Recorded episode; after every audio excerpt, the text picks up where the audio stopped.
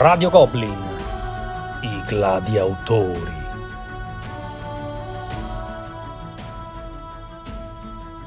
E finalmente la finalissima dei gladiatori, il torneo di gladi e di autori della Tana dei Goblin e di Radio Goblin. Per questa puntata finalissima e speciale abbiamo tenuto segreto a tutti il nome degli sfidanti. E quindi so già che siete trepidantissimi e che probabilmente salterete queste mie parole iniziali. E passo subito ad introdurvi le novità di questa finale. Prima novità, accanto a me, anche se non è proprio una novità, la presenza oscura dietro le quinte di queste sfide si palesa Ecco il nuovo console. Buonasera a tutti. Con questa voce dal pronunciato e marcato accento romano, Volmei. Potevo farla un po' più veneta, tipo buonasera alla Pellegrini. Mi sembravi più Remberg, però va bene uguale. Vabbè, la zona è quella. Eh. Allora, non, non, è un caso che tu sia il console di questa finale, a parte che era una decisione che avevamo preso ormai da tempo, ma Spiega un attimo agli ascoltatori il perché vero con la V maiuscola della tua presenza. Fondamentalmente, eh, oltre al fatto che Axaroth eh, ormai va a dormire presto, per, tranne il giovedì che c'è il Goblin Show, eh, fondamentalmente perché l'idea sarebbe quella di continuare questo format con un Sava in pensione, quindi portarla avanti io, se si riesce, con qualche sfida aggiuntiva o spot ogni tanto, ecco. Esattamente, quindi con sto Sava in pensione, qua Volmei vuole già farmi le scarpe, Volmei diventerà il presentatore dei gladiatori, inviterà nuovi concorrenti con nuovi autori, più liberi nella scelta dei titoli perché avranno da scegliere solamente tre titoli in tutta la produzione, ma ancora capaci di stupirvi e di divertirvi con categorie particolari e grandi sfide di arte oratoria. Ma Basta, ne abbiamo già fatta troppo di introduzione. È ora di parlare di Gladi. Allora, vincitore della prima semifinale. Scende all'interno dell'arena. Credo che questa non sia una grandissima sorpresa. Ken Parker. Ciao a tutti, eccomi. Sono molto contento di essere in finale. Grazie mille a chi mi ha votato. Ti sento emozionato. Beh, sì, sì, sì, la voce tradisce un po' di emozione. Confermo di essere emozionato, non me l'aspettavo, anche se Sava lo dava per scontato, io un po' meno. Perché ti conosco, perché conosco le tue capacità e so quanto sei bravo a far venire voglia di comprare i giochi che provi. Cioè, lo dico sulla mia pelle, insomma, ve ne hai fatti già comprare parecchi. E stasera temo, stasera temo perché non è neanche iniziata la puntata e già ho controllato il listino di alcuni dei tuoi. Eh, ti dico, Ale, che uno l'ha già messo nel carrello, è già pronto. non Solo vero, perché però, ho scritto il titolo. però l'aria, l'aria potrebbe essere quella. Vabbè, non, non, voglio dire nulla, non voglio influenzare. Comunque il merito non è mio, ma devo darlo al mio autore, perché in effetti ho un grande autore da, da sponsorizzare. Che sarebbe? Beh, io porto Martin Wallace, forse. Forse qualcuno l'ha già sentito nominare. La coppia Ken Parker-Wallace era la coppia testa di serie numero uno ed è arrivata in finale rispettando in pieno il pronostico. Invece, il vincitore della seconda semifinale era la testa di serie numero 17 su 18 partecipanti. Questa sì, signori e signore, è la sorpresa di questa finalissima. Perché a contendere il titolo di primo vincitore del torneo dei gladiatori della Dana dei Goblin a Ken Parker abbiamo Riccardo Sinclair. E come dice Milaus dei Simpson, eccomi qua. Salve a tutti, salve a tutti. Sorpresa, eh? Anch'io sono un po' sorpreso, ma sono molto contento. Allora, alla prima, alla tua prima sfida, eh, la tua vittoria ha sorpreso anche sì. me. Alla seconda, in realtà, eh, avevi dei concorrenti tosti, ma sei andato alla grande e quindi sostanzialmente ci si poteva già pensare, cioè, avevi fatto un po' di proseliti, no? Avevi seminato bene nella prima sfida e quindi ci sta, ci sta. Emozionato anche tu di essere qui? Sì, emozionato, diciamo che sono contento che insomma mh, ho aiutato un po' tramite il mio autore che, diciamo, è Mark Herman, a dare una, una bella immagine del, del, gioco di simulazione storico, del wargame, di tutta quanta questa bella roba qui, che non è solo e soltanto la solita roba lunga, complicata e noiosa, ma può interessare anche a chi di wargame eh, li ha, magari li ha seguiti poco e, e però appunto sono sempre capaci di dare grandi sorprese e infatti eccoci qua. Bene, bene, vincerai tu?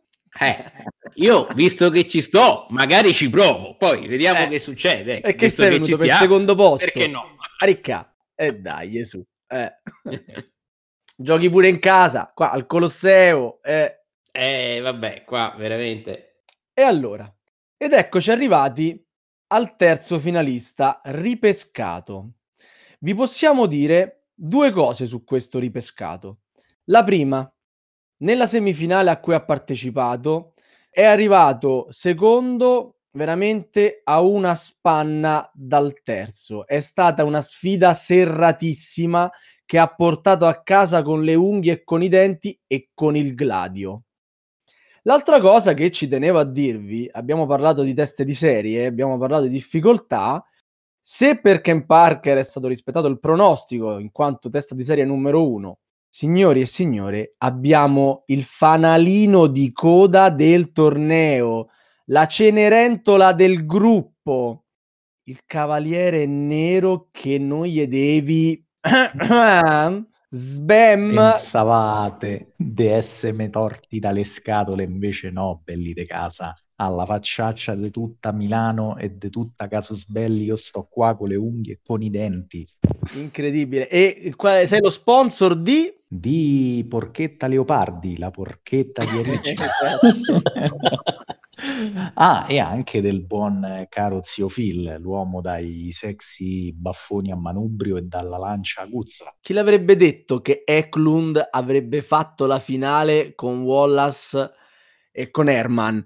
Cioè, ragazzi, un trittico di nomi del genere probabilmente nessuno di voi l'aveva ipotizzato, tanto che adesso andremo col signor Darsi anche a controllare un po' le scommesse perché vi abbiamo promesso premi e premi avrete.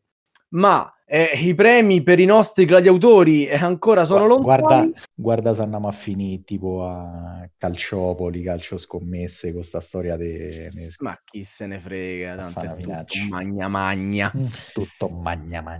Magna magna. Allora, per questa sfida un qualcosina l'abbiamo cambiata. Ve ne siete un po' già accorti, non sapevate chi erano i finalisti non sapevate del nuovo console, non sapevate nemmeno, e nemmeno lo sapevano i nostri gladiatori, che la gara procederà su binari leggermente differenti. Con ah, Volmei avevamo pensato di stravolgerla questa finale, però poi il format ha funzionato bene, ci pareva brutto cambiare un po' troppo, abbiamo cambiato il minimo per rendere lo, la, la, insomma, lo scontro finale è più dinamico. Vi immaginiamo tutti e tre nell'arena contemporaneamente e quando il Gladio parlerà del suo gioco avrà il suo tempo minimo per esaltarlo nelle categorie estratte, ma quando subirà la requisitoria dei suoi avversari, questi saranno liberi di menare fendenti a destra e a sinistra eh, in tutta libertà e lui ovviamente potrà rispondere. A un certo punto i consoli dichiareranno la fine dello scontro e si procederà. Quindi senza aspettare invito, e tanto con voi lo sappiamo perfettamente che non ne avete bisogno, semmai il contrario, potrete attaccarvi e darvi le botte come ci piace ascoltare. Tutto chiaro, cari gladi? Posto. Cazzo, Peppe. A, a tal proposito, visto che siamo arrivati a questo punto della gara, direi che anche la descrizione dei giochi va striminzita per lasciare appunto più al sangue, ecco. No, ma Assolutamente. io mi aspettavo anche delle, delle scossette elettriche tramite le cuffie. Beh, a per- te per servirà- a te dare servirebbe. anche- Non c'entra anche con l'ambientazione, non c'entra con Eh, l'ambientazione. ma è un po', ma è- cosa mai dire mai? È un po' 007. Troverete delle fiere in fondo ai vostri spogliatoi Ecco. che vi inviteranno ad entrare più addentro alla gara, semmai. Ma abbiamo parlato di categorie. Caro Michael, sei la- l'autore del lancio del dado. Mm, che emozione. Allora, Ti senti pronto? sì, sono pronto. Abbiamo un 4, Eleganza, 7, difetti, fantastica, sono contento. 1, Resa dell'ambientazione, 8, scalabilità. Questa ci ha dato grandi soddisfazioni nel sì, tempo. eh. decisamente. Eh, Vado con l'ultima. 3. Profondità strategica e tattica. Beh, categorie decisamente belle e adatte agli autori che i nostri gladi si sono portati eh, per questo torneo. Quindi se ne ascolteremo delle belle, ne sono certissimo. Allora, Ken Parker, testa di serie numero uno, rimane la testa di serie numero uno. L'altro vincitore della semifinale, Riccardo Sinclair, testa di serie numero due. Sbam, come abbiamo detto, fanalino di coda, sarà il primo a scegliere la categoria della prima sfida. Ovviamente, una volta scelta la categoria, il primo gioco di cui si parlerà sarà il gioco di Ken Parker. Marco Sbam, qual è la prima categoria della finalissima su cui vi sfiderete fra resa dell'ambientazione, profondità strategica e tattica, eleganza, difetti, scalabilità. Allora, se devo morire, morirò da eroe, diceva il Vate. Ah, tu sei qui per E- partecipare? No, no, appunto, se devo farla, devo fare veramente zozza, devo fare. E per questo io sceglierò la categoria dove questa sera mi trovo veramente in vantaggio, che è eleganza. No, te prego. Ancora le scatole, no. Ancora le scatole quadrate, no, te prego. no, vabbè, dai. Allora, Sbam sceglie eleganza e eh, lo ricordo per chi si fosse sintonizzato sulla sfida solo ora, alla finalissima, sarebbe una cosa assolutamente ilare. I nostri concorrenti, scegliendosi un autore, hanno anche sottoscritto un contratto con loro sangue per cui di quest'autore ogni gioco diventava legacy, ovvero lo utilizzavano una volta e quella volta lì poi non potevano più riutilizzarlo. E quindi Ken Parker ha esaurito tutti i titoloni di, di Wallace e è rimasto coi giochini. non è vero, ovviamente, che Wallace ha una produzione sterminata, però ci ha presentato prima dell'inizio della puntata tre titoli. Adesso ne sceglierà uno fra quei tre per sfidare gli altri in eleganza. Alessandro. Eccomi, per la verità, come sorrideva Sava, eh, a me spiace perché Wallace meriterebbe altre 4-5 puntate. Ho lasciato fuori tanti di quei titoli che mi piange il cuore. E Ma il magari titolo Volmè che ti invita, porto- che ne sai, eh? ok, me la sono chiamata Come allora. vincitore del torneo potrai sfidare gli altri. No, ormai ho capito che è un torneo mazza grandi, quindi essendo testa di serie numero uno mi sembra che sono l'ultimo rimasto contro 17-18, se ho capito bene. Vabbè, capito tornando a bene. noi, con eleganza non ho dubbi nel presentarvi subito un gioco che apprezzo tantissimo si chiama Principi del Rinascimento. Ah. Questo gioco, eh, per la verità, l'ho inserito nel, nel tris di giochi proprio sperando che uscisse eleganza, perché tra tutti i giochi di Wallace, ma in generale tra tutti i giochi della mia collezione, è un gioco veramente elegante. Eh, io ho anche recentemente visto il video di Alchila su YouTube ed è un video, sapete che lui eh, entra nei dettagli, spiega tutto bene, in 10 minuti effettivi fa presentazione, vignetta, quant'altro e spiega il gioco. Questa è proprio la spiegazione più lunga che si possa fare in un gioco che eh, richiama l'anno 1470 nel pieno rinascimento italiano, noi siamo dei condottieri chiamati a portare alla vittoria le nostre città, quelle che ci assolderanno. Quindi potremmo essere i condottieri di tre delle sei principali città che sono Roma, Venezia, Milano, eh, Napoli, Torino, sto andando un po' a memoria, e rappresenteremo appunto eh, i validi condottieri por- che porteranno queste città alla vittoria. Fondamentalmente è un gioco d'aste, noi avremo tre azioni, di- quattro contando il passo, tre azioni a disposizione nel quale faremo le nostre azioni. Al termine di queste azioni si guarderà qual è la maggioranza che abbiamo sotto controllo. Noi praticamente potremmo assoldare delle armate o mettere all'asta dei personaggi che vorremmo attirare alla nostra corte in modo da rappresentarci nel meglio possibile. Ecco, eh, io lo trovo veramente un gioco elegante, adatto a tutti e che appunto con massimo 10 minuti di spiegazione offre almeno un paio d'ore di divertimento, di convivi- convivialità e per me è un gioco che va assolutamente riscoperto. Beh, non a caso è considerato uno dei suoi capolavori ed è stato abbastanza recentemente ereditato anche in italiano con una grafica che finalmente gli rende giustizia perché forse il suo difetto iniziale erano i materiali, ecco la nuova edizione anche su quello è un po' migliorata, bah, però qua stiamo bah, parlando di eleganza. bah. Forse nei materiali, ma la grafica rimane quella molto, molto, molto... Sì, sì, sì. Eh. Come Parliamo la di eleganza? espansione lasciata, lasciata Parliamo di eleganza. Come- Sì, sì, sì. Ma infatti è lì che ti volevo.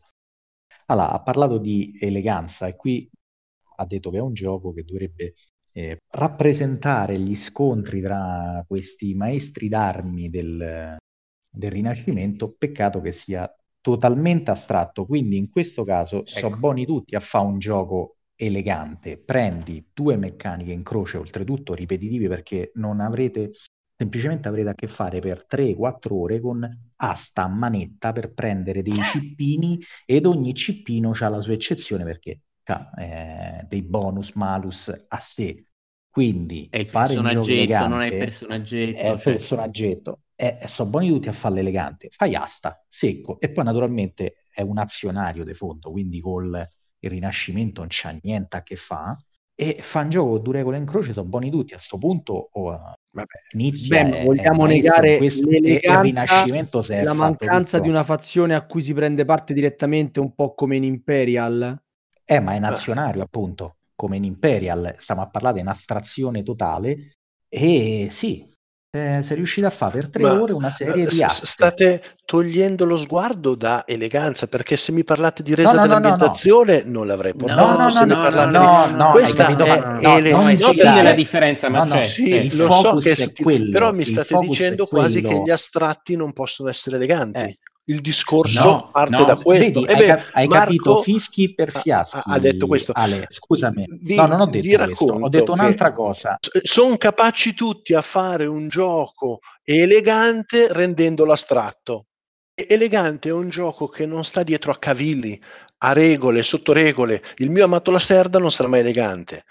Wallace riesce No. con Principi del Rinascimento ad essere elegante perché ci presenta un gioco con quattro regole e non è solo aste, perché se ci fermiamo alle aste forse non ci ricordiamo dell'appassionante gioco delle guerre dove io potrei andare a rappresentare anche una città Il gio- ostile per farla volutamente gioco- perdere.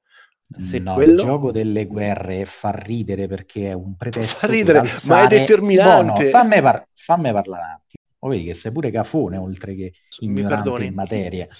Il, il buon Martino Murace ha nascosto sotto questo cappotto di eleganza in realtà delle complicazioni nei cittini che danno N Esatto. bonus malus, tant'è che devi stare col player aid alla mano per vedere che cazzo stai per comprare semplicemente. Quindi sono buoni due. È come di Magic eh, giochi una carta e poi in quella carta succede sto mondo e quell'altro fase sotto fasi. Cioè di che stiamo a parlare? Se, se posso dire, se Prego. posso dire anch'io, anch'io oltre a, a queste, anche partendo da queste obiezioni, personalmente pe- io, Wallace lo dico senza problemi, è uno degli autori che a me piace di più, anche perché è uno degli autori che sta più a cavallo tra l'euro, il non euro, la simulazione, eccetera. Quindi figuratevi, ha fatto delle cose meravigliose. Eh, con eleganza, Principi di Rinascimento non avrei scelto questo, proprio intanto per i problemi che dice giustamente Sbam, cioè l'eccezione del cittino contro cittino, eccetera.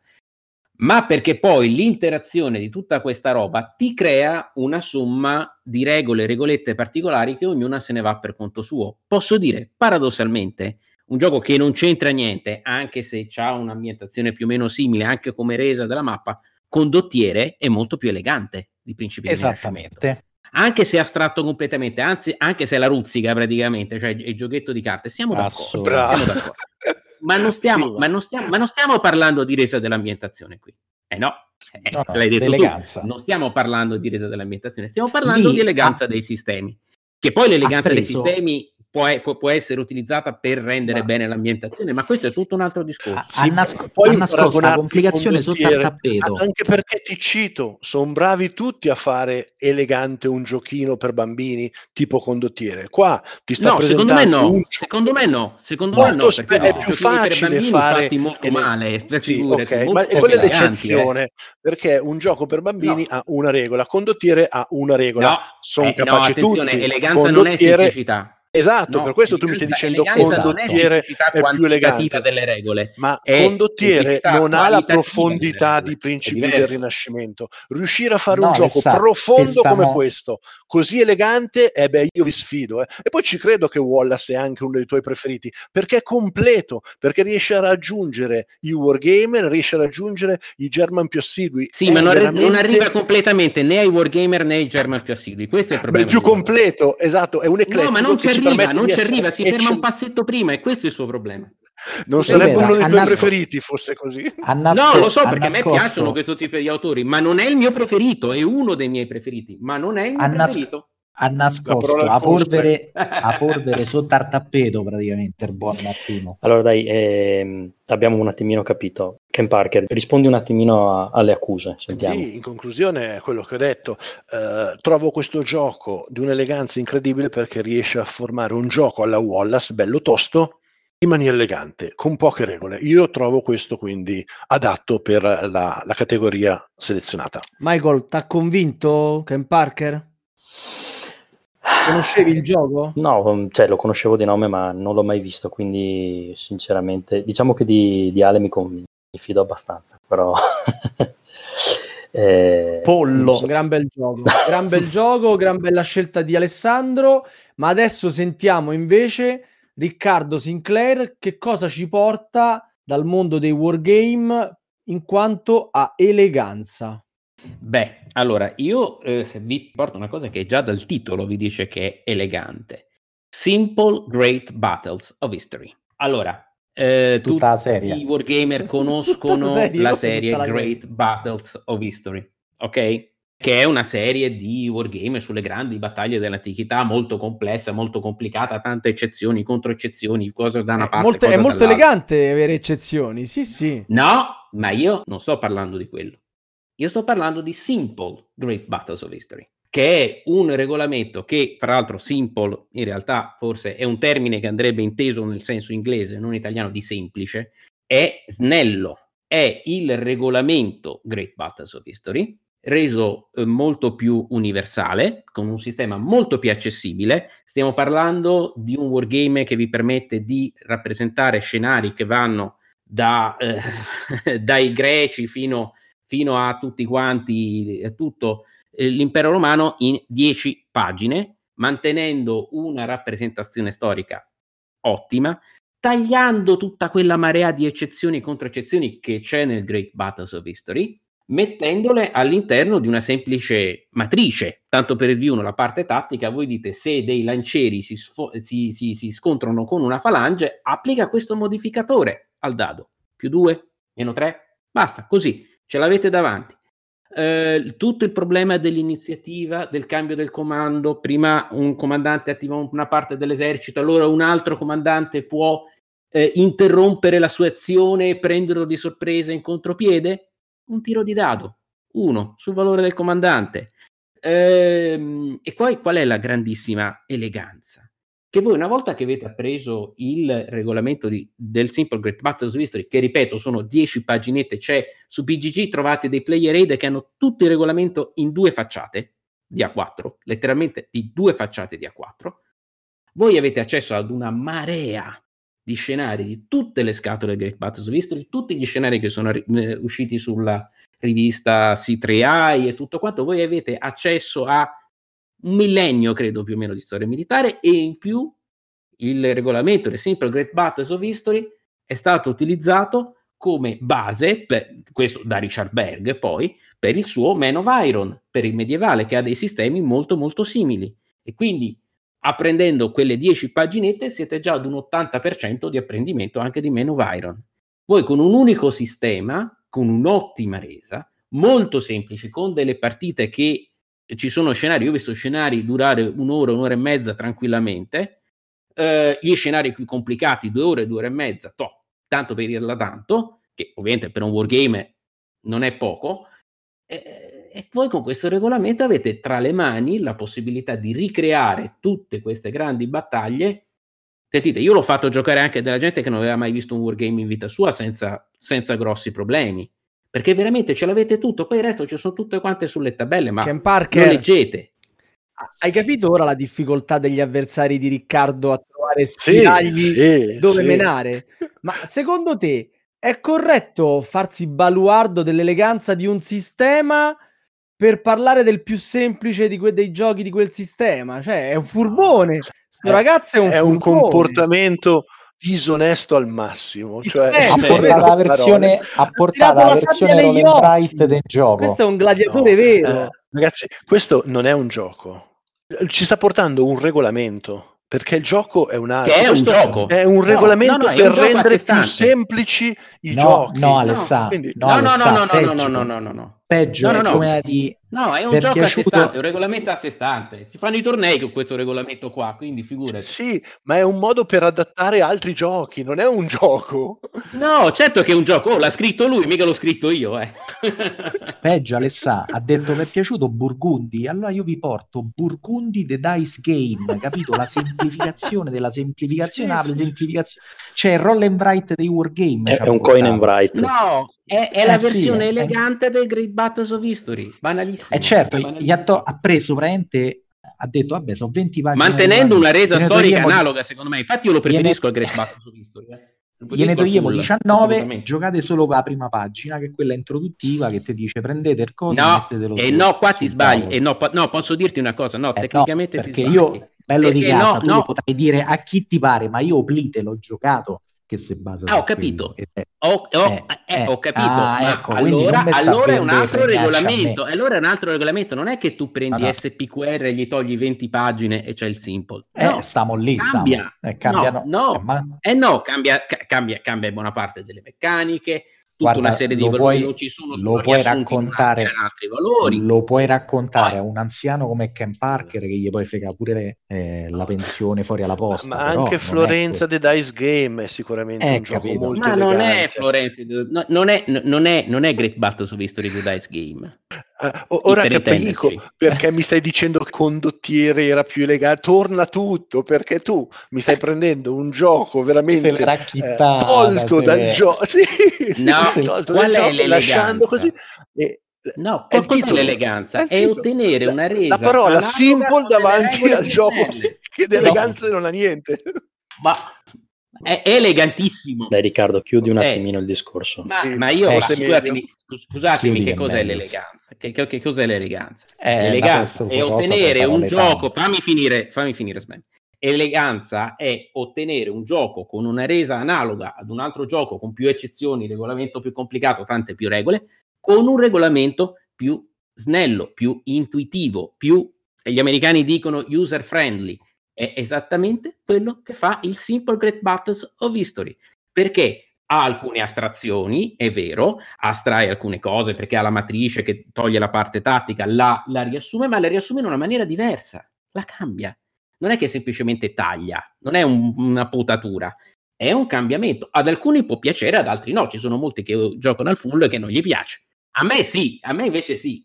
Perché ok, ok, gioco. ragazzi, bene, è lo spirito giusto, eh, qua sono ammessi tutti i colpi, corretti, meno corretti, ogni scopo, ogni mezzo è utile a raggiungere il fine, che in questo caso è la vittoria del torneo, e dato che ormai andiamo avanti da un bel po', direi che l'emozione è forte e si sente, ma arriviamo all'ultimo gioco del primo turno, nella categoria scelta da Sbam, Sbam ci porta come eh, simbolo di eleganza della produzione di Eklund, che cosa?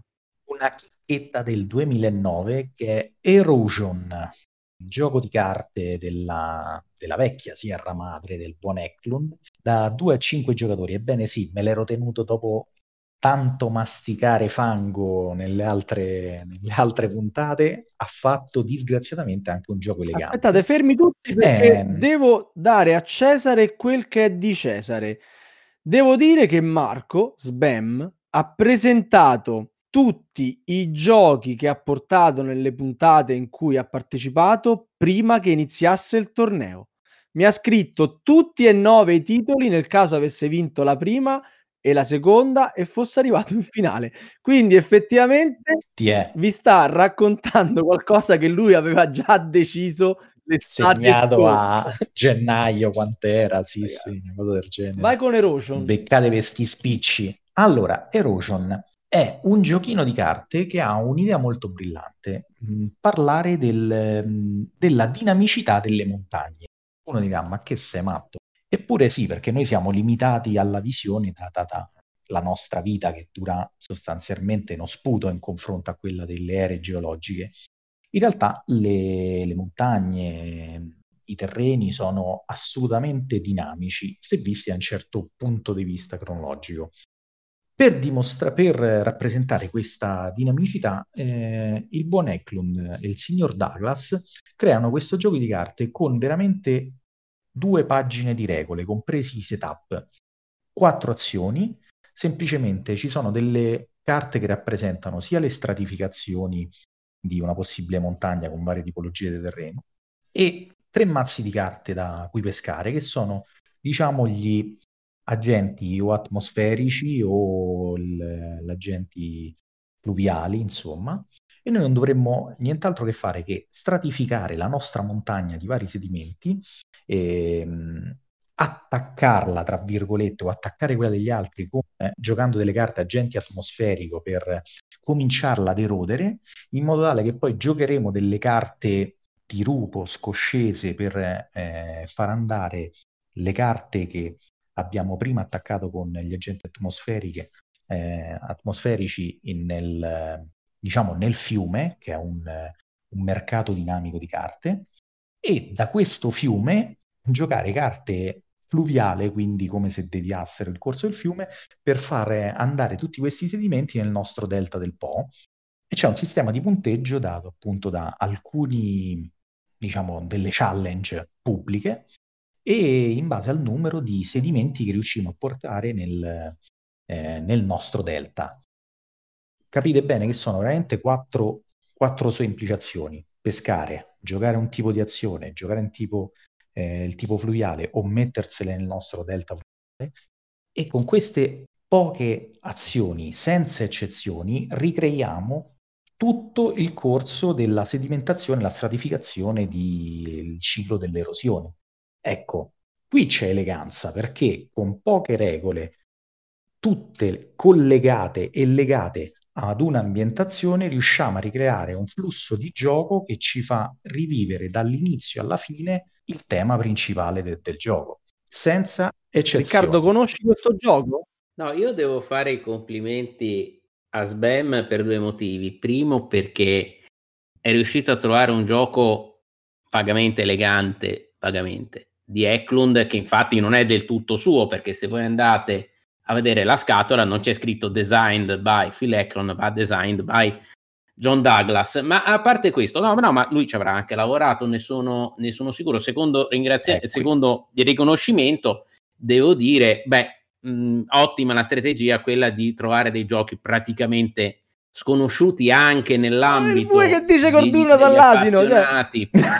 perché no ma almeno i Sento miei sono- rumore di unghie sono sugli specchi. no nessuno unghie sugli specchi perché almeno i miei nel mondo dei wargame io lo so che il mondo dei wargame è un mondo specialistico però tutti Eh beh, come da me nei- negli appassionati di Eklund. e occhio, È eh, una questione di ignoranza di, di cose. No, no, non Eh, è che una questione di ignoranza, è una questione di strategia e ti sto facendo i complimenti. Quello che però è un problema di questo gioco è che, allora, prima di tutto, se voi andate su BGG c'è una bellissima foto del flusso di gioco con 50 freccette che vanno dai draw decks alla end, un pezzo alla discord, un pezzo alla mountain, un pezzo alla watered, un'altra vetered, poi, poi dopo il river, poi il delta. tutto un flusso di gioco, porca miseria, che se mi dite che sono complicati i, i, i giochi di Herman, questo mi sta già facendo venire mal di testa come buona parte dei giochi di Eklund. Poi io credo che il signor Douglas debba aver minacciato fisicamente Eklund per non fargli mettere invece che per esempio il termine discard exactly one rock, il termine erode exactly one rock, però qualcosina gli è sfuggito perché you may spend your time to uplift all system. Cosa significa uplift? Cioè l'eleganza non è... Termine spiegato in una riga. No, sì, ma, ma può essere anche spiegato, eh. spiega, spiegato in 50 spiega- righe. Ma non è intuitivo assolutamente per niente. Non è elegante. Nella presen- Ricca, nell'eleganza ri- ci sta anche Ricca, la presentazione. Poi io posso anche dire, posso anche dire, scusami. Ma il regolamento devi leggere, che, che, la morra è cinese, che la morra cinese è il gioco più elegante di tutti, perché non ha praticamente regole. Ma di nuovo ricadiamo nello stesso problema che abbiamo avuto prima con Wallace. L'eleganza non è la semplicità. L'eleganza può anche averla un regolamento di 30 pagine, se in quelle 30 pagine ci sono tutte meccaniche che ti arrivano immediatamente e sono perfettamente intuitive e funzionano praticamente da sole. L'eleganza è complessità nascosta. Allora che rubo mazzo elegante? Scusatemi, eh, non è non è questo, perché io ho fatto l'esempio di condottiere, non voglio tornare indietro, ma perché comunque lì c'è una parte strategica e tutto. Qui sì, ok, elegante perché c'ha due pagine, perché mi parla dell'erosione. Poi dopo comincia a usare termini che però non riesco a capire, non è? E appunto io penso che il signor Douglas debba aver usato un nodoso bastone per, per obbligare Eklund a, a, a, a evitare di metterci sempre del suo e a rendere totalmente inelegante anche un gioco di due pagine, perché anche un gioco di due pagine può essere inelegante. Ricky, magari aggiungo un pezzo perché è vero che ci sono due pagine di regolamento, almeno così dice il Sì, ma mi pare Marco. che stiate facendo la gara a chi ce l'ha più corto. Al tempo stesso esatto, devo dire esatto. che ci sono delle living room di cinque pagine eh, tutto per andare a mettere a posto quello che forse elegante non è. Quindi questo diciamolo, io non lo conosco il gioco. Perfetto. Sono andato su e c'è il flusso di gioco, uno schema che devi stamparti mm. per capirlo, cinque pagine di living room e poi, permettimi eleganza, una grafica agghiacciante. Perché se tu mi dici che nel mio gioco ci sono le carte che ti spiegano il gioco, qua è peggio. Ogni carta ha sopra scritto il regolamento in sé con un print no, and play e questo no, elegante stai... non ha nulla. No, no state dimostrando solo la vostra ignoranza, signori, perché come in tutti i titoli di Eklund, sulle carte ci sono scritti semplicemente dei flavor text. Le regole sono quattro e Riccardo, tu mi vieni a dire uplift. Eh, eh, I regolamenti prima di iniziare a giocare a un gioco vanno letti, quindi uplift è un termine che viene spiegato in una riga semplicemente. Poi che per carità, vedo ragione. Eklund è una pippa al sugo a fai player aid. Infatti, quel diagramma con frecce freccettine pare che stai per scoprire la bomba atomica, ma in realtà il gioco è una struttata. Giochi da una, da una pila, giochi a un mercato continuo e poi te le metti una zona di punteggio. Ecco spiegato il regolamento. Con quello che vi ho detto io potevo iniziare a giocare. Poi, fine, non ci stanno eccezioni. Se come volete cominciare a, a salire sui specchi, fate pure, parlate dei materiali, parlate di Eklund che, che, ce l'ha piccolo, però è stata parlata eleganza, signori. Ok, allora adesso passiamo al secondo turno e tocca a Riccardo Sinclair decidere la categoria.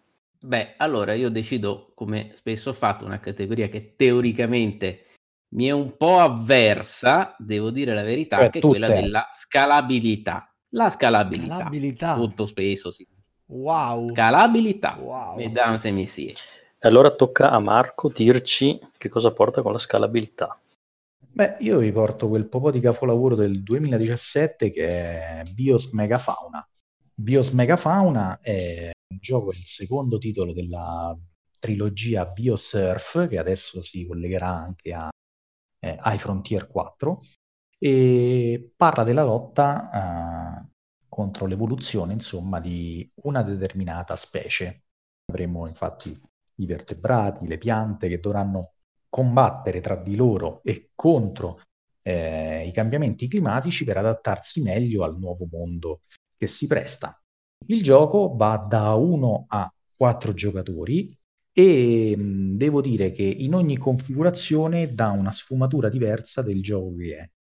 In una è veramente il focus è sul, sul sopravvivere. Il gioco ti menerà male tu ti devi adattare meglio a ciò che succede. In due sarà un bel tira e molla col nostro avversario in cui ci dovremmo eh, rispondere con adattamenti migliori alle sue mosse, soprattutto in base a chi sceglieremo, perché ad esempio se io sono una pianta e il mio avversario è un erbivoro, lui si dovrà nutrire con me, ma io posso eh, adattarmi meglio ad ambienti più ostili per lui. Stessa cosa se invece ci sono un, un erbivoro e un carnivoro, sarà una sorta di il gatto e il topo. E ancora meglio se giochiamo naturalmente in 3-4 dove eh, c'è proprio una Royal Rumble favolosa fino al, a colui che riuscirà meglio ad adattarsi o addirittura colui che riuscirà a sviluppare delle emozioni e articolando più emozioni riuscirà a sviluppare addirittura un linguaggio.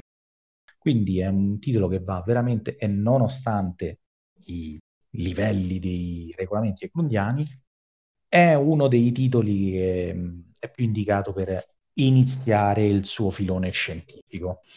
E Ken Park tu l'hai provato questo gioco?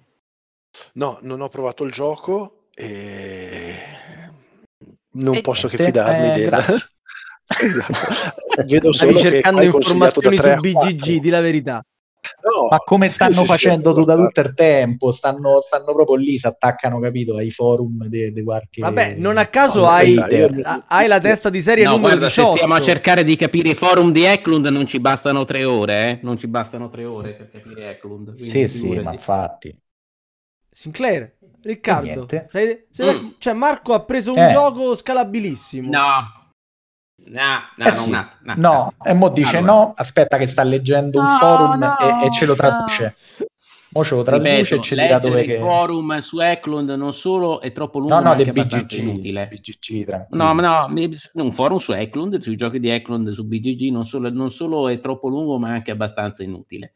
E la cosa è questa, sì, ok, c'è la scalabilità. Mm, mi hai parlato di un gioco che nella scalabilità mi cambia abbastanza spesso di, di- di- di focus del gioco stesso, cioè di eh, appunto di, di- No, no, il di principale è sempre la sopravvivenza e c'è in tutte le... In Eh, tutte sono, sono diversi Sono modelli di diverse. sopravvivenza, sono, sono diversi esatto. modelli di sopravvivenza.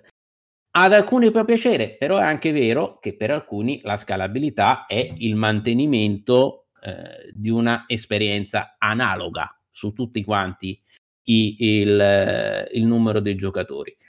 Quindi, per carità, eh, eh, tanto di cappello su questo, su questo gioco che è uno dei meno peggio, anche e soprattutto da questo punto di vista.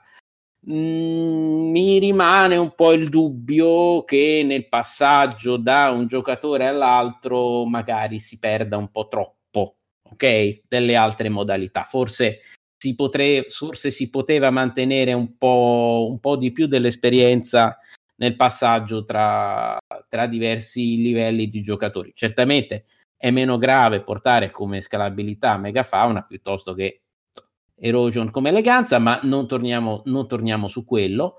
Eh, Eh, quindi guarda sì, però, però ho- mi, rimane, mi rimane ancora qualche dubbio. Mi rima- No, ma mi rimane ancora Ok. qualche dubbio, serenamente e senza problemi. Grazie, incasso il punto e andiamo avanti. Sì, sì, come no, come no. Bene, allora, Ken Parker, Portate a crederci. Ken Parker eh, Sbam ci ha portato un gioco che a quanto pare scala benissimo da 1 a 4. Tu cosa ci dici? Io vi porto uh, un gioco abbastanza recente di Wallace che anche lui scala bene da 1 a 4, quindi un'eccezione per il buon Quindi Wallace pari. e si tratta di cu- quindi pari come numero di giocatori e si tratta di Australia. Un gioco eh, molto particolare, molto anomalo perché Wallace è riuscito a incastrare forse uno dei suoi marchi di fabbrica, ovvero un mondo ferroviario, in un'ambientazione originale non inedita per lui, perché già un paio di volte aveva sperimentato questo mondo degli zombie, degli antichi, e quindi ci porta in Australia dove si sono rifugiati questi antichi sconfitti nel 1888 e i nostri eh, esploratori andranno a colonizzare questa terra e faranno questo incontro. E quindi il gioco, anche in più giocatori, sarà una guerra tra di loro per fare più punti, con un um, conflitto indiretto tra di loro, quindi non potranno attaccarsi, ma dovranno guadagnare più punti possibili cercando di contenere l'avanzata degli antichi, i quali potranno sia nello scenario in solitario che multigiocatori potranno comunque vincere la partita e, eh, e, quindi sono un ulteriore giocatore in più al tavolo in tutti gli effetti. Loro cominceranno a, a, diventare attivi e vivi a metà della partita quando verrà raggiunto e anche qua ci sono diverse meccaniche che rendono il gioco fluido, al, tem- al tempo stesso molto gradevole e appunto scala bene con qualunque t- numero di giocatori, perché sia da 1 a 4 uh, restituiscono un piacevolissimo momento di gioco. Marco, ti ho sentito lamentarti quando ho detto il titolo Ken Parker. No, perché era a SNAI manco lo davano quotato, perché chiama Cesare quel che è di Cesare. In solo funziona, funziona bene, il suo meglio lo dà in tre dove effettivamente giochi al gioco, ma in due è una patacca, in quattro dei frantumi gli zebedei, quindi è scalabile al 50%. E ripeto, il solitario gira, funziona e, ma, e uh, Sven. Potrei darti ragione, ma forse non hai girato il tabellone, perché sul retro c'è un tabellone apposta Potresti... due giocatori e quindi no, permette no, no, proprio in quella che sarebbe la carenza di interazione. No, noi stiamo parlando di quella però, scusami. Di scalabilità, Se stai parlando sì, di ma altro, non è... Eh? Non sto parlando del. Non mi puoi mettere pure il tabellone fatto su misura dal sarto per due Panama, giocatori. non è que- è che no, ma non funziona proprio a livello di meccaniche del gioco, capito? È più stretto, è punto. Cioè, un'interazione maggiore e quindi questo rende ma dove che ci stanno 2 de- delle partite che devi pensare a far cooperativo perché te va. Beh, ti faccio presente che i principali che trovi online sono tutti e due giocatori. Questo dici che è stata una scelta che lo promuovono nel suo meggior- peggior configurazione? Eh, Sarebbe vis- il punto vis- di scelta. visto che voi siete. no, forse è una visto che scelta che, voi lo promuovono nella tizi- sua configurazione meno peggio, potrebbe essere. Ecco, Eh, ma sta, di- Sven No, sta dicendo no. il contrario, che è la No, peggiore. no, no, Vabbè, ma ma- Sven, Sven, allora- fuori. d'accordo. Ah, ok, ok. Signori- signori, che è visto che voi siete- per, per Riccardo è la migliore, quindi ragazzi, No, visto che, scala voi siete dei ma grandi nessuno- fruitori, ma ognuno c'ha le visto sue che siete dei grandi qua. fruitori di BGG, no? Ah, visto che fino adesso avete que- questa avete fatto, andate a vedere su BGG cosa dice sul DSF di Australia. Non lo dico io. Guardate la vostra Bibbia, poi ne riparliamo. Leggo un 3, però tranquilli.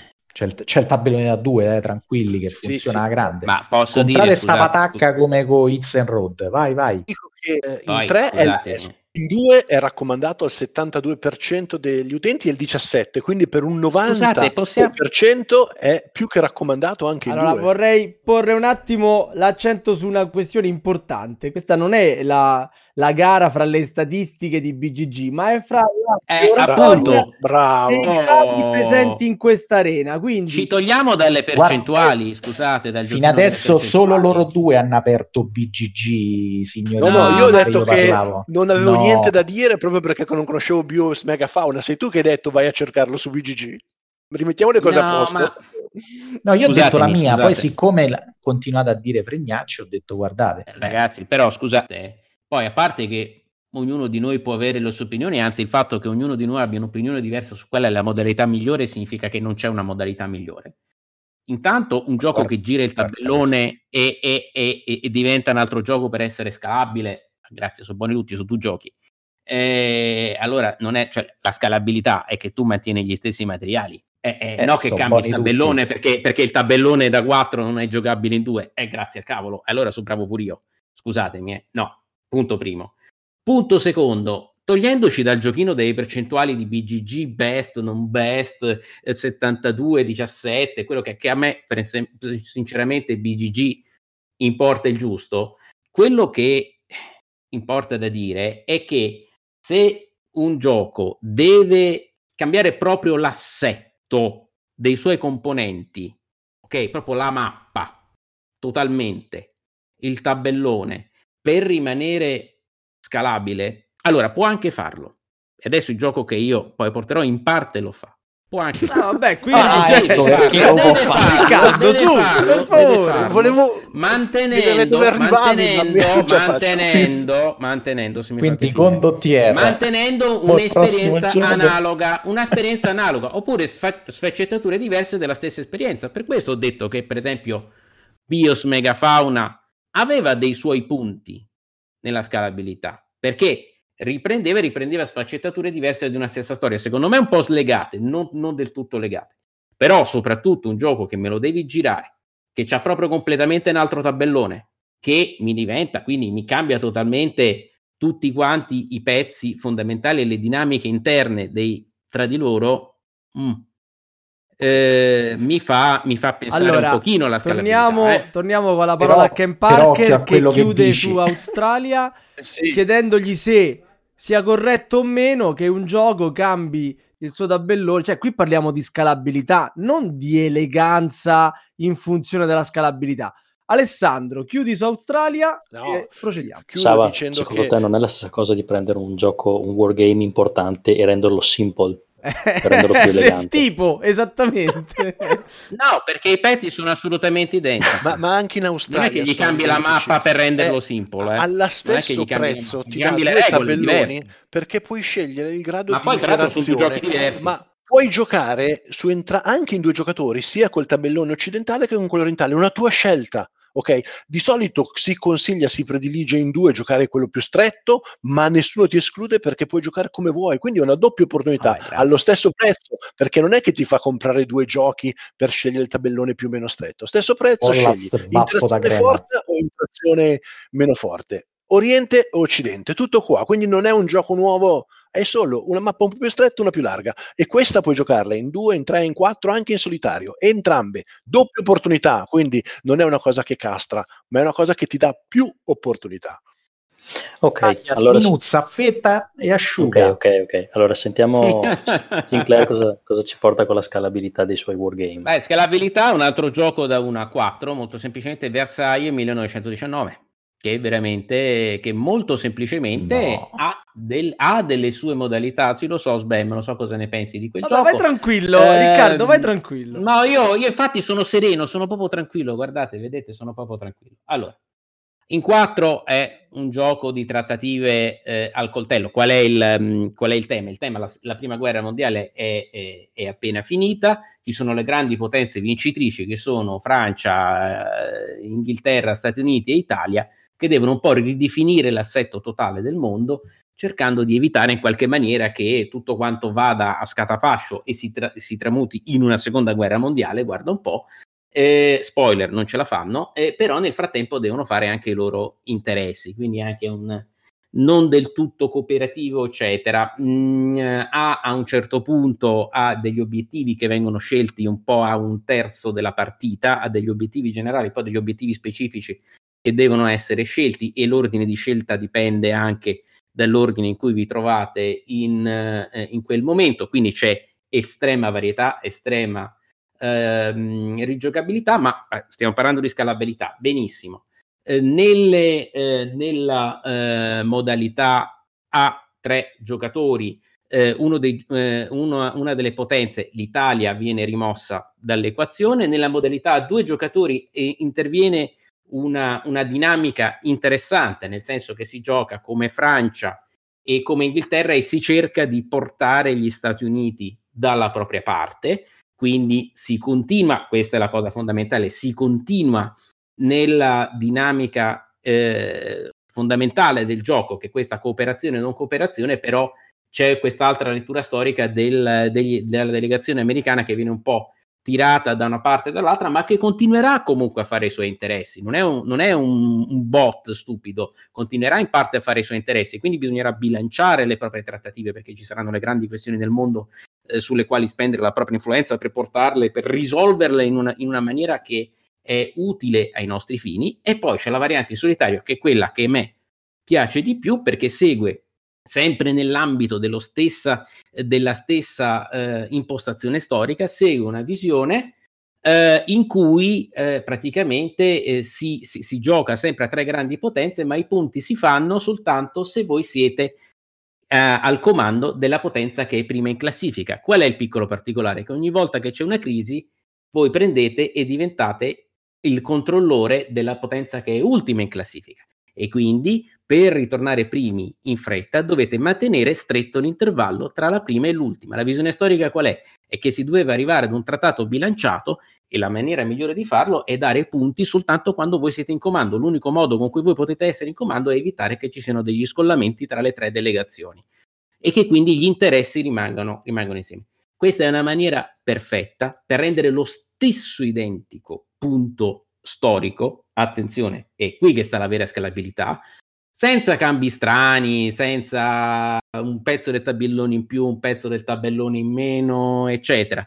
Alcune fazioni vengono automatizzate, ma automatizzate in maniera intelligente, altre fazioni non ci sono, ma in realtà ci sono perché anche l'Italia quando viene tolta, se firma o non firma il trattato, può essere utile o non utile a certi giocatori, quindi ancora rimane dentro le equazioni, non ristringo la mappa, non ho un giocatore in più o un giocatore in meno, devo comunque fare i conti con una parte anche se non viene giocata. Per me questo è una definizione perfetta di scalabilità. Versailles 1919 è un gioco che si spiega in 10-15 minuti, profondissimo dal punto di vista strategico, godibilissimo in tutte quante le sue varie forme, senza, senza eccessive modifiche. Semplicemente gli stessi pezzi vengono reinterpretati in una maniera diversa. Ok, ok. Ken Parker, cosa ne pensi tu? Sì. Allora, uh, mi stupisce perché ho provato questo gioco. Io pensavo, quando ho visto che stavo Scusa. lottando contro due autori minori, credevo di non averne provato neanche uno.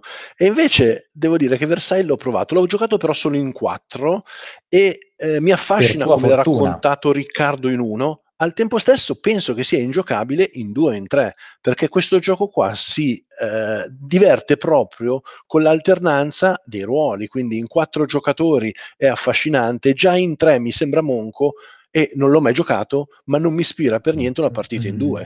Quella No, la sai trovo qual è veramente- cosa figa, Ken? Vai, è che Marco. in quattro poi è, alla fine vai a combatterti eh, con le Sì. maggioranze e, e- e come ci insegna dall'alba dei tempi il primo American nel grande, i giochi di maggioranze, il range dei giocatori lo devi vedere all'ultimo, quindi da 2 a X è X, fine. La cosa figa, lo sai perché gira bene in solo? Perché qui Mark Herman si è ri- ricicciato e ha rimpastato il sistema di solitario di eh, Peloponnesian War, che è un solitario con Funzionava di alternanze e funziona benissimo. Peccato che però c'è un buco tra il 2 e il 3, come dice Born Ken, perché lì non applichi sta figata, sta genialata che ha fatto e ti ritrovi con un gioco di maggioranze. Cioè, signori, provate a divertirvi a giocare il grande in due, poi ne riparliamo. Eppure io avevo grandi aspettative perché pure l'altro nome, Engelstein, che è il tizio dei Fog of War, cioè è un tizio che ha brillanti idee, purtroppo si sono scordati quel, quel piccolo range 2-3. Posso? Sì, sì. Devi. Eh, come, e come replica in 2-3. Allora, in 2 hai il problema della delegazione americana. Quindi non giochi in due, non è un gioco di maggioranze da due. È un gioco di riuscire a portare dalla tua parte questa delegazione neutrale che sfasa completamente gli equilibri.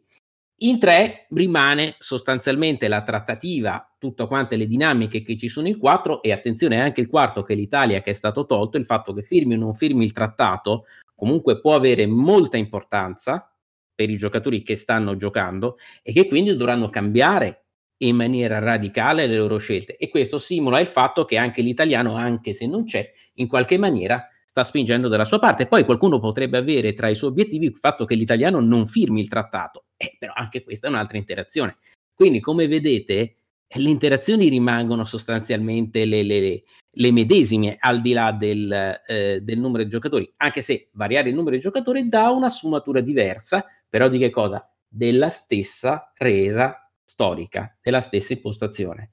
In maniera questo allora, ragazzi, con estrema semplicità di regole. Il tempo è tiranno, il regista è presente, quindi ci cazzia dal vivo. Terzo turno, terzo e ultimo turno, ultimo turno forse dei gladiatori. Ken Parker, in quale categoria sfiderai i tuoi avversari col tuo ultimo gioco rimasto?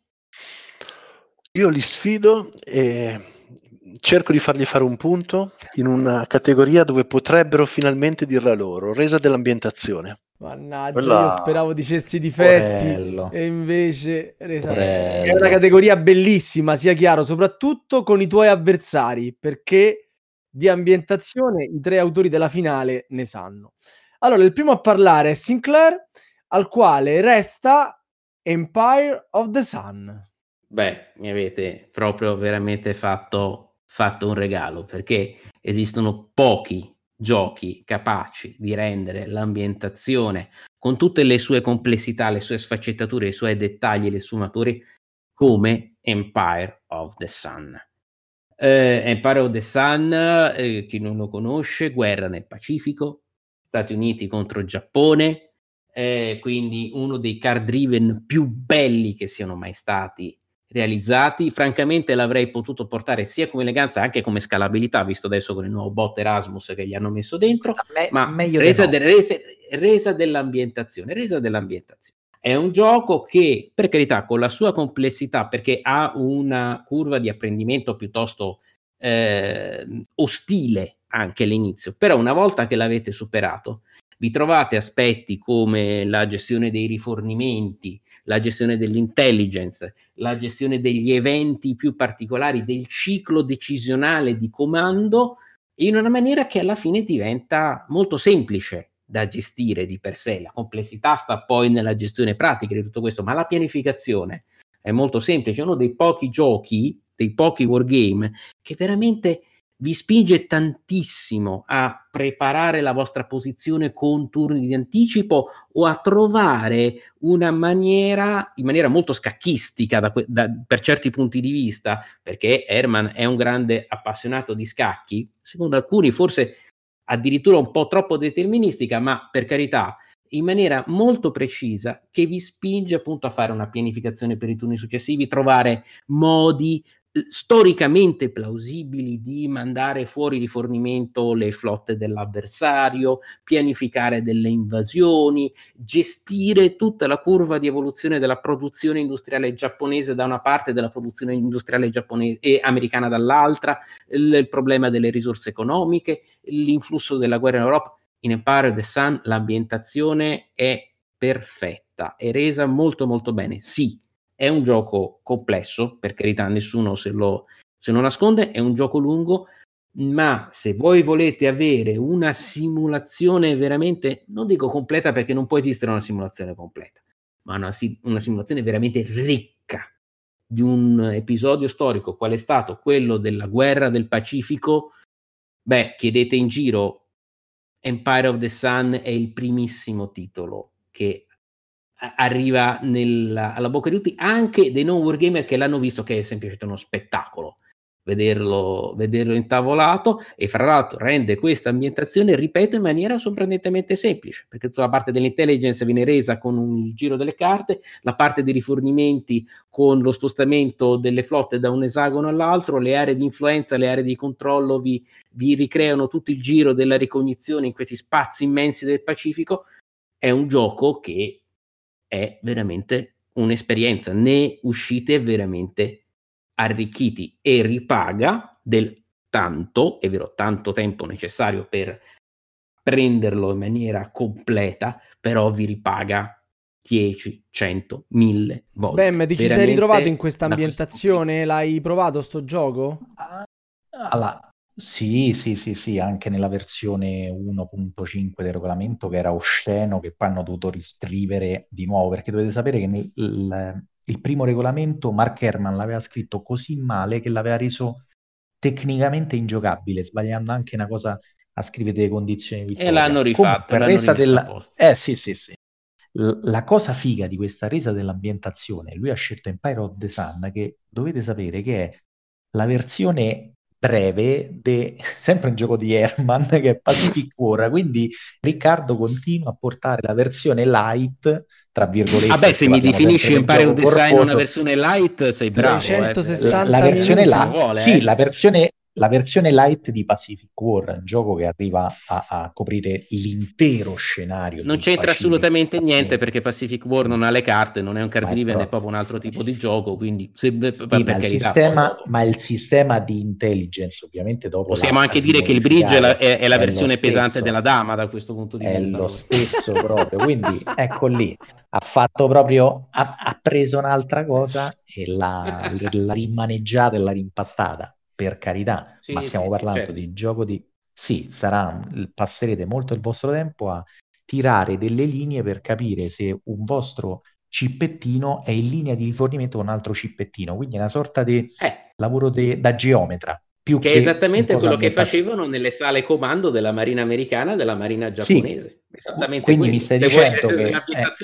Iwo Jima, Iwo Jima è stata, vi- Sì, sì, si sì, Iwo Jima è stata, è stata vinta dai geometri. Orde e orde di geometri con livelli hanno conquistato il Pacifico. Ma in parte Nimitz ha detto che avevano pianificato già tutto prima della guerra, quindi tranne i kamikaze. Berman ci ha messo anche i kamikaze. È stato più bravo di Nimitz. Geometri, andate e conquistate Ken, il Pa- mondo. Ken Parker, ti sei ammutolito. No, sì, no, per carità, io non, non conosco il gioco, quindi mi fido e mi rimango sempre affascinato da quanto racconta Riccardo. C'è da dire che un po', come ha detto Marco, a me sembrano tutti uguali, nel senso che eh, se l'ambientazione non fosse il Pacifico, fosse un'altra guerra di quel periodo, eh, sarebbe uguale. Quindi probabilmente è vero che io potrei ricostruirci sopra un'altra guerra, sempre magari in quel periodo storico con le stesse regole. E quale resa dell'ambientazione è? Solo perché nella mappa c'è scritto Giappone? Forse Beh. sono tutti abbastanza riciclati come diversi giochi del Ball Herman. Posso- Poi mi fermo qua perché non, non ci ho mai giocato e non sono uno specialista, anche perché vedo che è un gioco di oltre sei ore, con, eh, è bello impegnativo per appassionati di questa materia. Allora, a parte il fatto che poi ha anche, per chi lo vuole provare, degli scenari brevi di durata, non di, eh, di ricchezza di contenuti, perché Eh, sono South usciti. Pacific South- comunque South- so due ore e mezza, eh, so sempre due che, ore e perché- mezza. che per, che per un gioco di questo genere è uno scenario relativamente breve, ma lui Sì, ne ha messi appena- anche altri Però in giro. Riccardo, 10 ti carte. sento dire sempre le stesse cose, nel senso che mi dici rispetto agli altri di Herman questo è il più elegante, rispetto agli altri di Herman questo è il più ambientato. Però non c'è solo Herman, No, usciamo da Herman no. e ti dico, nell'arco dei giochi non è il più ambientato e non sono i più semplici, cioè se tutto No, diciamo tra i miei questo è il più elegante, ma sicuramente, ma non c'è solo questo, e tra i miei questo Sì, è il ma più io, ambientato. scusami, tu non mi vieni a dire... Stiamo parlando dei giochi Che. Liberté, perdonami, per- ta- tanto per farti capire, non mi vieni a dire che Liberté è il gioco più ambientato di tutti, mi verrai a dire che Liberté è uno di quelli di Wallace in cui si sente di più l'ambientazione. Ok, non stiamo parlando di questo, ma al di là di questo, scusatemi, tu mi No, dici non- eh, i wargame sono tutti uguali perché hanno tutti gli esagoni. Per carità, allora anche i giochi di carte sono tutti uguali.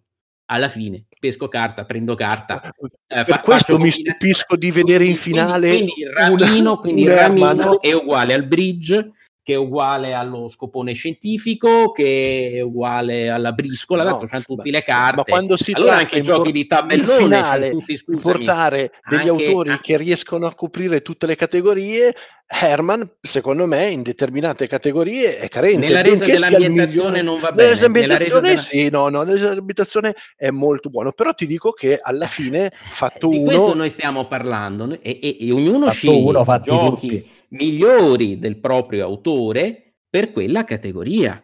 Non avrei mai messo eh, scalabilità ad un gioco di Herman che non ha scalabilità. Ma è Come no, normale. primo ma, ma anche Wallace non ha tutti i gioco- giochi scalabili. ma anche Wallace non ha, no- non ha tutti i giochi scalabili. Ma anche Eklund non ha tutti, tutti i giochi scalabili. Bene, bene, Ok? anzi Ognuno sceglie benissimo. nell'ambito della categoria quello che preferisce dei giochi del suo autore. Riccardo, ci hai convinti. Passiamo a Sbam che resta con un altro, eh, è inutile negarlo, un altro dei capolavori di Eklund, magnifico, Pax Renaissance. Che nel- o meglio, non l'ho portato io questo qui come resa dell'ambientazione, ma lo portò proprio Ken Parker come responsabile dell'area Magnifico in quella bellissima edizione, adducendo codeste motivazioni, dicendo proprio che Pax Renaissance esalta l'ambientazione proposta con una serie di meccaniche e dettagli storici che lo caratterizzano leggendo? fortemente. Facendone un gioco complesso e sfaccettato. Sei un vile, gli rigiri le parole contro. No, eh, quindi non so se vuole aggiungere altro alla bellezza, all'epicità di un gioco tanto compatto quanto grande dentro, dove impersoneremo dei subdoli e, e avidi banchieri del Rinascimento che finanzieranno eh, pirati o imperi nel eh, portare gloria e fama nelle proprie fila.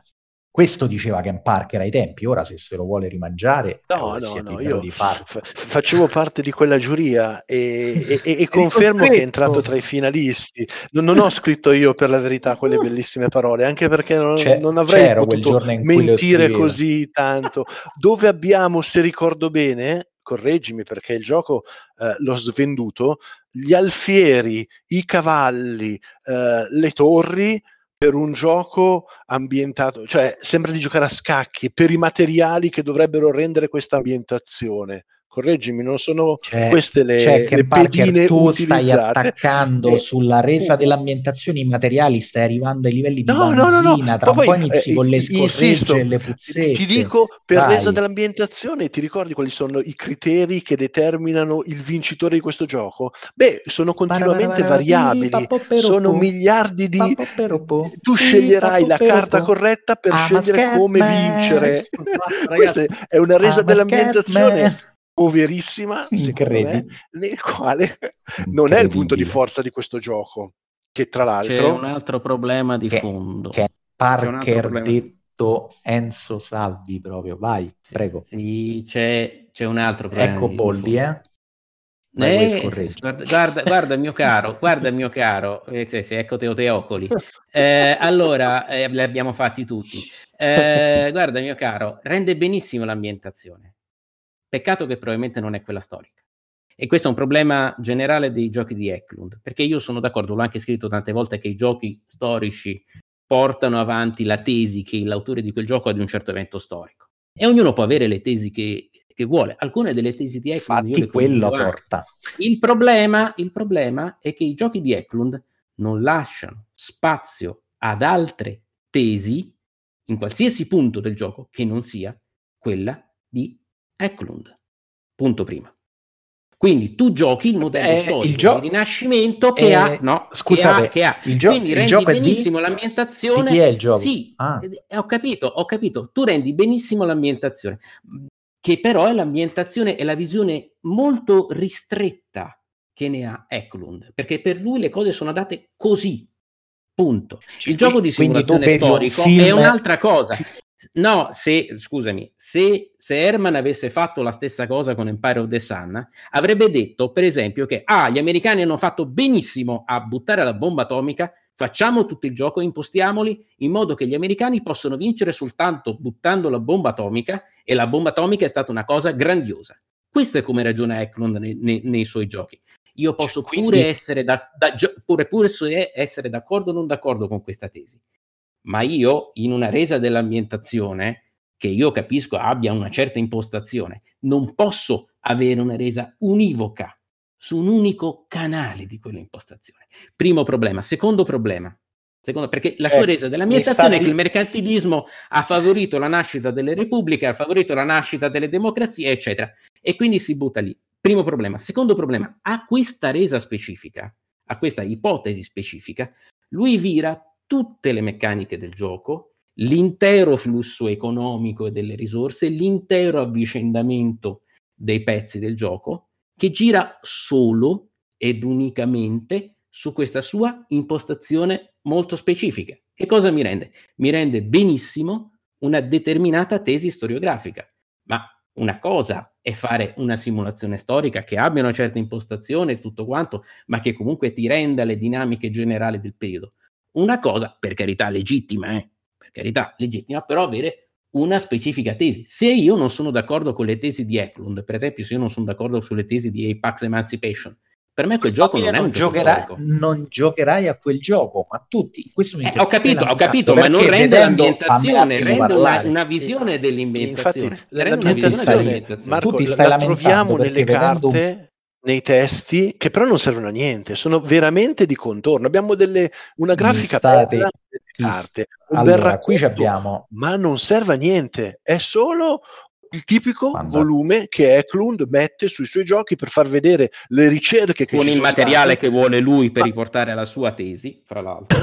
ma tra l'altro veramente povero poi a livello di gioco non servono a niente cioè c'hai tanti, eh, in- tante informazioni storiche che però poi nel gioco si concludono nel nulla perché non è una riambientazione qua è tutt'altro Allora, qui abbiamo che Ken Vanzina ha attaccato la resa dell'ambientazione parlando solo dei materiali. Invece qui abbiamo il buon eh, esperto di storia eh, Riccardo che si lamenta per vedendo un film di Tim Burton dicendo eh ma non c'è l- l'occhio del eh, la sensibilità di Fellini e grazie al cavolo stai giocando a un gioco di Eklund con una sua idea della storia è come leggere un libro di uno storico che ha una sua visione, una sua interpretazione di un determinato evento. Sì, E ma il libro dello storico non mi cambia i fatti per, per avere, in per, tesi. ma infatti O se lo fai io cosa, cambio cioè libro. non sta, cam- non sta cambiando, non sta cambiando i fatti. Ci sarà sempre la scoperta dell'America, ci sarà sempre il conflitto tra due grandi superpotenze. Questi aspetti ci sono tutti. Lui sta semplicemente dicendo che un focus dello sviluppo del Rinascimento è dato dai pippi, tutto gira intorno ai pippi e, e purtroppo è molto attuale, quindi la cosa è anche abbastanza condivisibile. Questa sera, Ma partendo da dobbiamo- questa cosa, tu sai come questa sera non dobbiamo stabilire se chi vince riscrive la storia, ma dobbiamo stabilire i gladiatori chi vince. E allora, raccontaci Coi la pippi. storia di Struggle of Empire, Ken. Parker. eccomi Ah, qua lo sapevo. mi Ormai sono vinto, portato vado a prendere i soldi. ma infatti io eh, chiedo scusa a tutti quelli che dopo questo podcast andranno a, a pleggiare perché ho sentito che uscirà una deluxe adesso Sì, di questo gioco e, e È non è così andata. Eh, non è così raro per i capolavori di, di Wallace che dopo decenni si decide di ripubblicarli. Noi stiamo parlando di Struggle of Empire, quindi, che è un gioco sulla rivalità militare, economica e politica di questi paesi colonizzatori che dovranno appunto dare adito a tutte le loro forze per cercare di espandersi e conquistare quante più colonie ci sono. Eh, ho scelto resa dell'ambientazione, probabilmente facendo anche molto contenti i miei avversari, perché questo gioco ha un difetto proprio a causa della sua voglia di essere al massimo ambientato. Quindi il difetto cos'è? La, la casualità che può esserci nel, nel viaggio navale tra un continente e l'altro, dove bisognerà tirare dei dadi e con una serie di situazioni sfavorevoli si rischierà di perdere tutto il proprio equipaggio. Questo è considerato da tutti il più grande difetto di questo gioco, ma è voluto, e Wallace l'ha ribadito nelle FAQ, proprio perché è molto ambientato, cioè un viaggio così importante in quei secoli era rischiosissimo e lui ha voluto lasciare una forte incidenza della Lea, benché si, si rischia il peggio solo tirando uno, però ha voluto lasciare questa cosa non controllabile proprio perché dice sono eventi fatali che possono esserci. E a me piace tantissimo che pur di tenere l'ambientazione fedele, siamo andati a trasformare un gioco prettamente German, tutto quindi calcolato, eh, tramutandolo perché era molto importante far sì che tutto sia veramente ambientato. E questo qui è solo un dettaglio perché poi come sapete nel gioco avremo la possibilità di ricreare tutto. Per questo penso che anche il buon Riccardo sarà d'accordo. Abbiamo l'addestramento militare l'addestramento navale le riserve i nativi la milizia la logistica eh, la possibilità di chiedere prestiti alle banche I il vincono agricolo la riforma del governo I ge- i pirati la rivolta degli schiavi, abbiamo tutto in questo gioco ed è un gioco che veramente io adoro, adoro anche per la sua scalabilità, era l'altra cosa che avrei potuto portarlo perché questo arriva fino a sette giocatori e io raramente ho avuto un gioco così bello e così profondo per sette giocatori e un'altra cosa molto bella è quella delle alleanze, ovvero come spesso accadeva eh, le principali potenze si alleeranno tra loro e per tutto il periodo non potranno farsi guerra se non sono allegati. Questo è un twist di gioco, che però è un'altra categoria, molto caratterizzante e che mi rende queste partite ancora più affascinanti, perché andare a scegliere con chi allearsi, non allearsi, è proprio strategico ed è molto ambientato, perché in quegli anni succedeva proprio così, c'erano quelle alleanze di servizio che servivano proprio per far sì che le mie colonizzazioni non avessero degli intralci tra quelli che sono gli altri paesi pronti a colonizzare. Quindi questo lo trovo un gioco geniale, ambientato al 100%, con miliardi di sfaccettature, con miliardi di popoli che potranno intervenire, potranno essere colonizzati, che mi fanno amare questo gioco e probabilmente cederò anch'io, benché abbia l'originale, alla versione deluxe. Riccardo, cosa dice? Eh, scusate, Struggle of the Empires è quello che chiama la schiavitù The Gold Coast Trade, perché non lo vuole chiamare schiavitù, Sì, no? sì, sì. Nella nuova edizione. Sì, sì, Tanto sì, per sì, una. Perché certe cose, allora, di nuovo, sicuramente sono modelli più aperti rispetto a quelli di Eklund o anche di altri autori. È un modello molto aperto, per carità.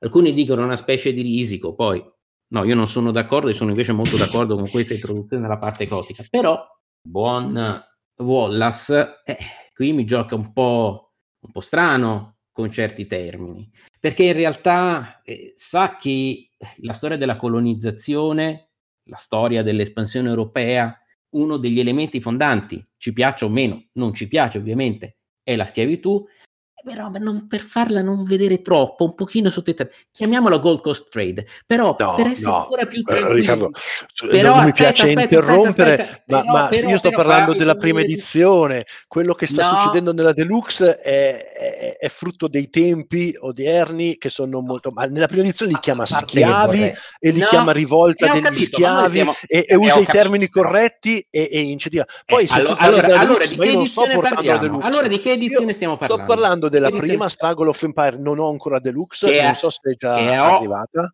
che, No, ha, eh. che ha tutta un'altra serie Eh, di ma- problemi di resa, Tu- di resa storica. Allora, Tu sai è che adesso anche che gli scacchi non vogliono più essere chiamati bianchi e neri, ma eh, non è colpa dell'autore No, degli scacchi ho, ho questo. capito, ho capito, però Se vedete, vedete qual, è, qual- qual è la differenza nella resa storica?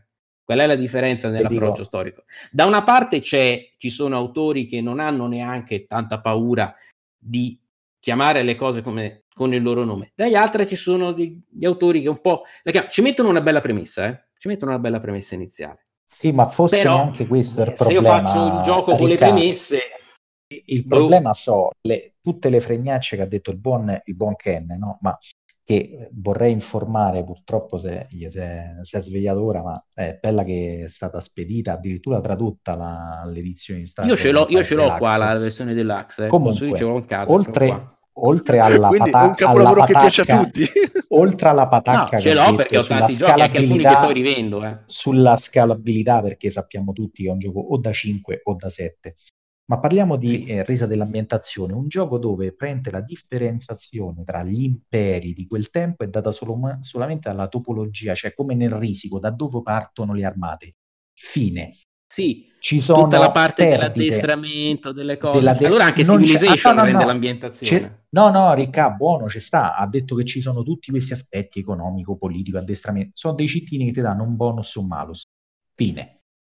Dopodiché, come mi insegna il buon Riccardo, Riccardo eh, è da una vita che negli scontri, insomma, si usano delle CRT, le tabelle di combattimento, Sì, no? E sono sì. bene o male, si modificano un pochino nei valori in base alla cosa, però ci sono rapporti, i rapporti di forza che sono ben noti, giusto? Se Mhm. forze 4 a 1 si scontrano, che succede? Un patatrack.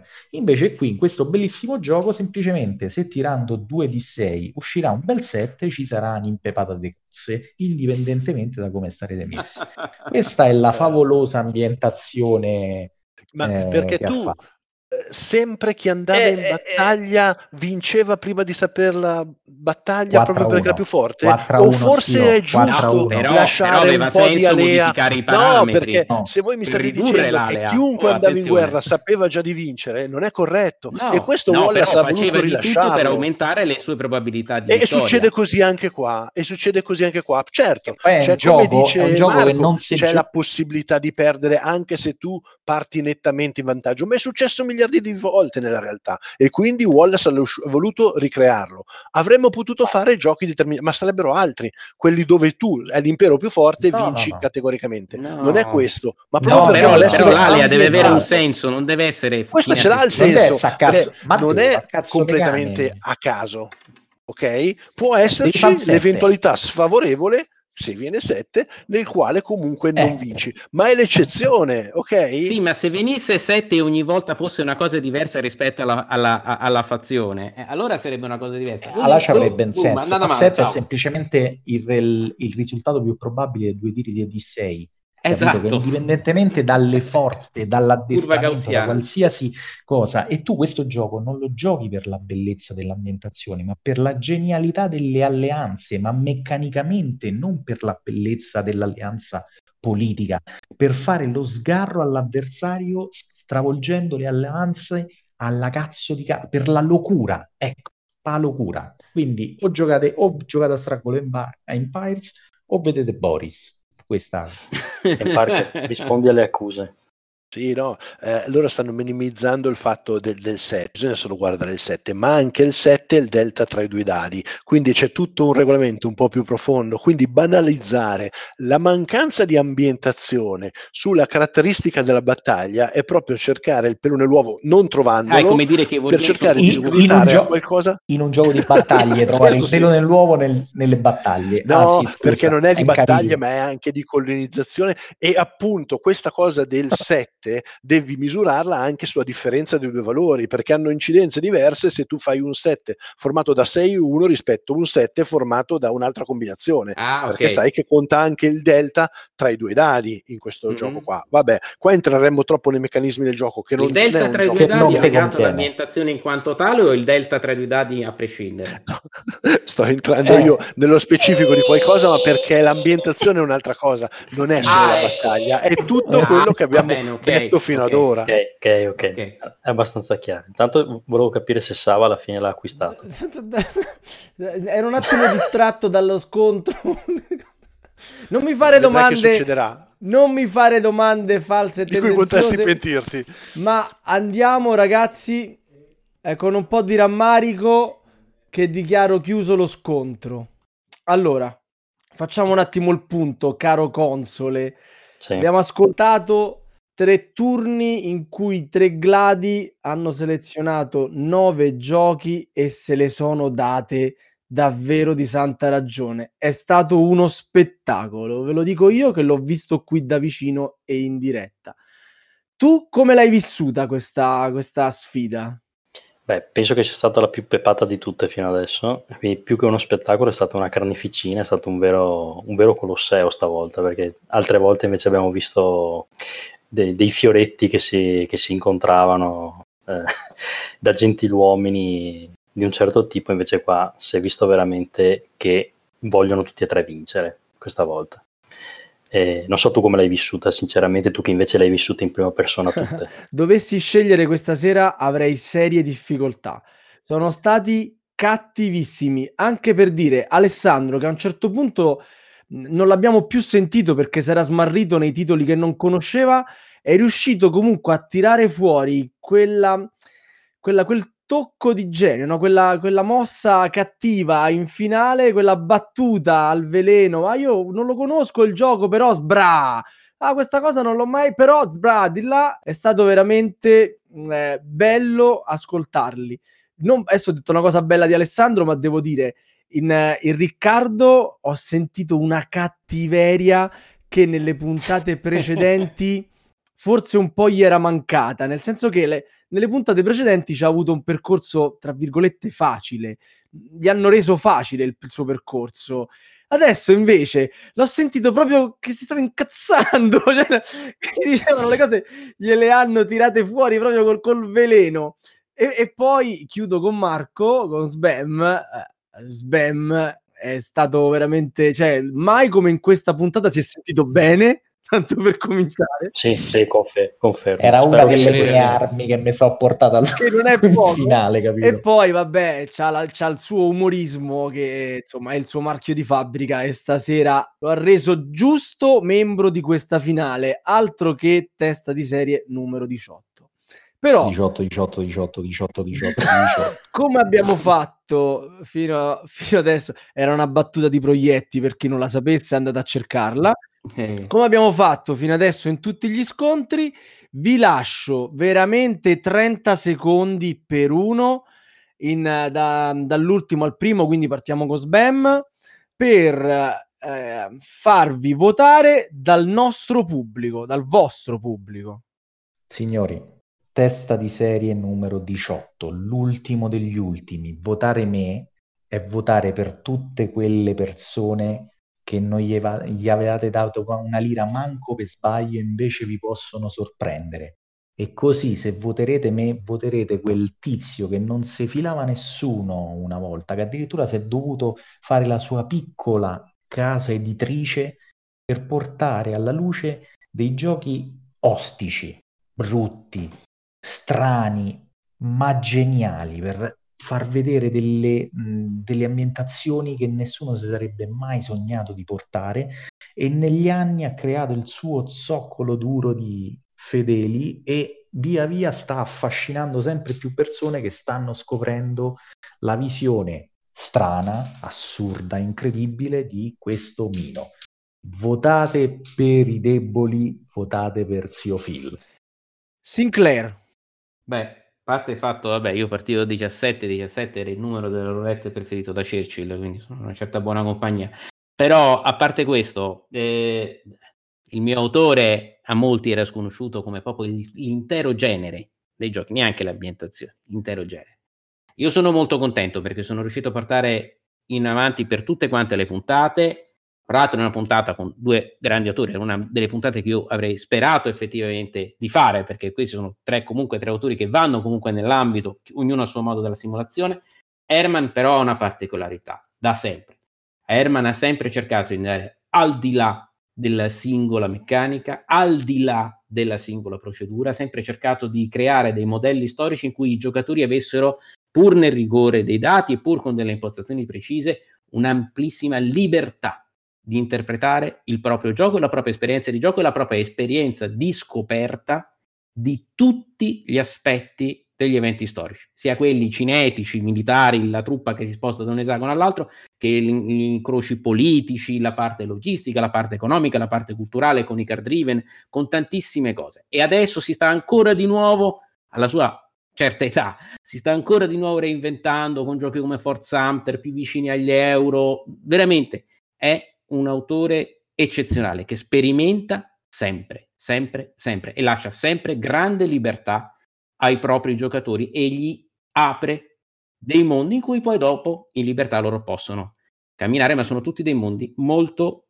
plausibili, molto rigorosi nella loro impostazione storica. Tutti i mondi veramente tutti da scoprire. Sono veramente felice di aver fatto scoprire questi nove mondi, ma ce ne sono tanti altri, a tutti gli amici che ci hanno ascoltato. Alessandro Ken Parker. E io anch'io sono contentissimo arrivato- di essere arrivato fino qua e faccio i complimenti ai miei avversari perché sono due gladi fantastici e anch'io non saprei per chi votare. Però qua, oltre ai gladi, e loro sono bravissimi, abbiamo anche gli autori. E, e io ancora una volta, anche dopo averli ascoltati, penso che l'autore che ho portato io sia il migliore. Il migliore per questo concorso, perché è il più eh, completo da tutti i punti di vista. Forse non eccelle in nessuna delle nove categorie, ma ha la capacità di essere competitivo in tutte le nove con i migliori di ogni categoria. Lui sa spaziare da qualunque genere e io ancora di più ho ancora da parte tanti dei giochi e penso che tutti voi che ascoltate nelle vostre librerie è più facile che troviate dei giochi di Wallace rispetto a quelli di Eklund o di Herman. Questo a testimonianza de- della grandezza di questo autore che qualcuno ha detto essersi rincitrullito negli ultimi anni, ma io volutamente quindi ho portato tutte le sere uno o anche due giochi recenti per far vedere che è un gioco che da più di 20, un autore che da più di vent'anni riesce a essere sulla cresta dell'onda. Non a caso tutt'oggi stanno ancora ripubblicando le deluxe di giochi che per altri autori sarebbero considerati vecchi, per lui sono ancora attuali. Allora, cari ascoltatori, cosa succede adesso? Come è stato per le semifinali, avrete due settimane per votare il vostro gladio preferito. Votate per il gladio non dovete scegliere l'autore, dovete dare il vostro favore alla persona che vi ha convinto di più con la sua capacità oratoria e con eh, la forza delle sue motivazioni. Ma cosa succede dopo? Una volta che avrete votato e eh, io e Volmei sapremo chi ha vinto, Volmei, come lo scopriranno i nostri ascoltatori? Come lo scopriranno i nostri gladi? Eh, questa è stata in realtà una domanda che ci siamo posti quasi all'inizio perché era sempre il problema di dover annunciare il vincitore della, della sfida successiva. All'inizio l'abbiamo sempre fatto sulla, sulla sfida successiva, eh, veniva annunciato chi è stato il vincitore della precedente, ovviamente con la finale non si può fare. La realtà dei fatti è che noi abbiamo deciso già da diversi mesi, però i nostri finalisti non sanno, anzi glielo sto comunicando adesso in questo momento, che dovranno registrare di nuovo insieme a noi una mm, piccola puntata in realtà dove sveleremo a loro stessi chi è il vincitore.